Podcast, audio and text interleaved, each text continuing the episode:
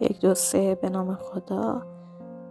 پادکست امروز درباره مسائل روزهداری و توصیه هایی در این زمینه هستش. بهترین مواردی برای دو روزهداری استفاده میشه.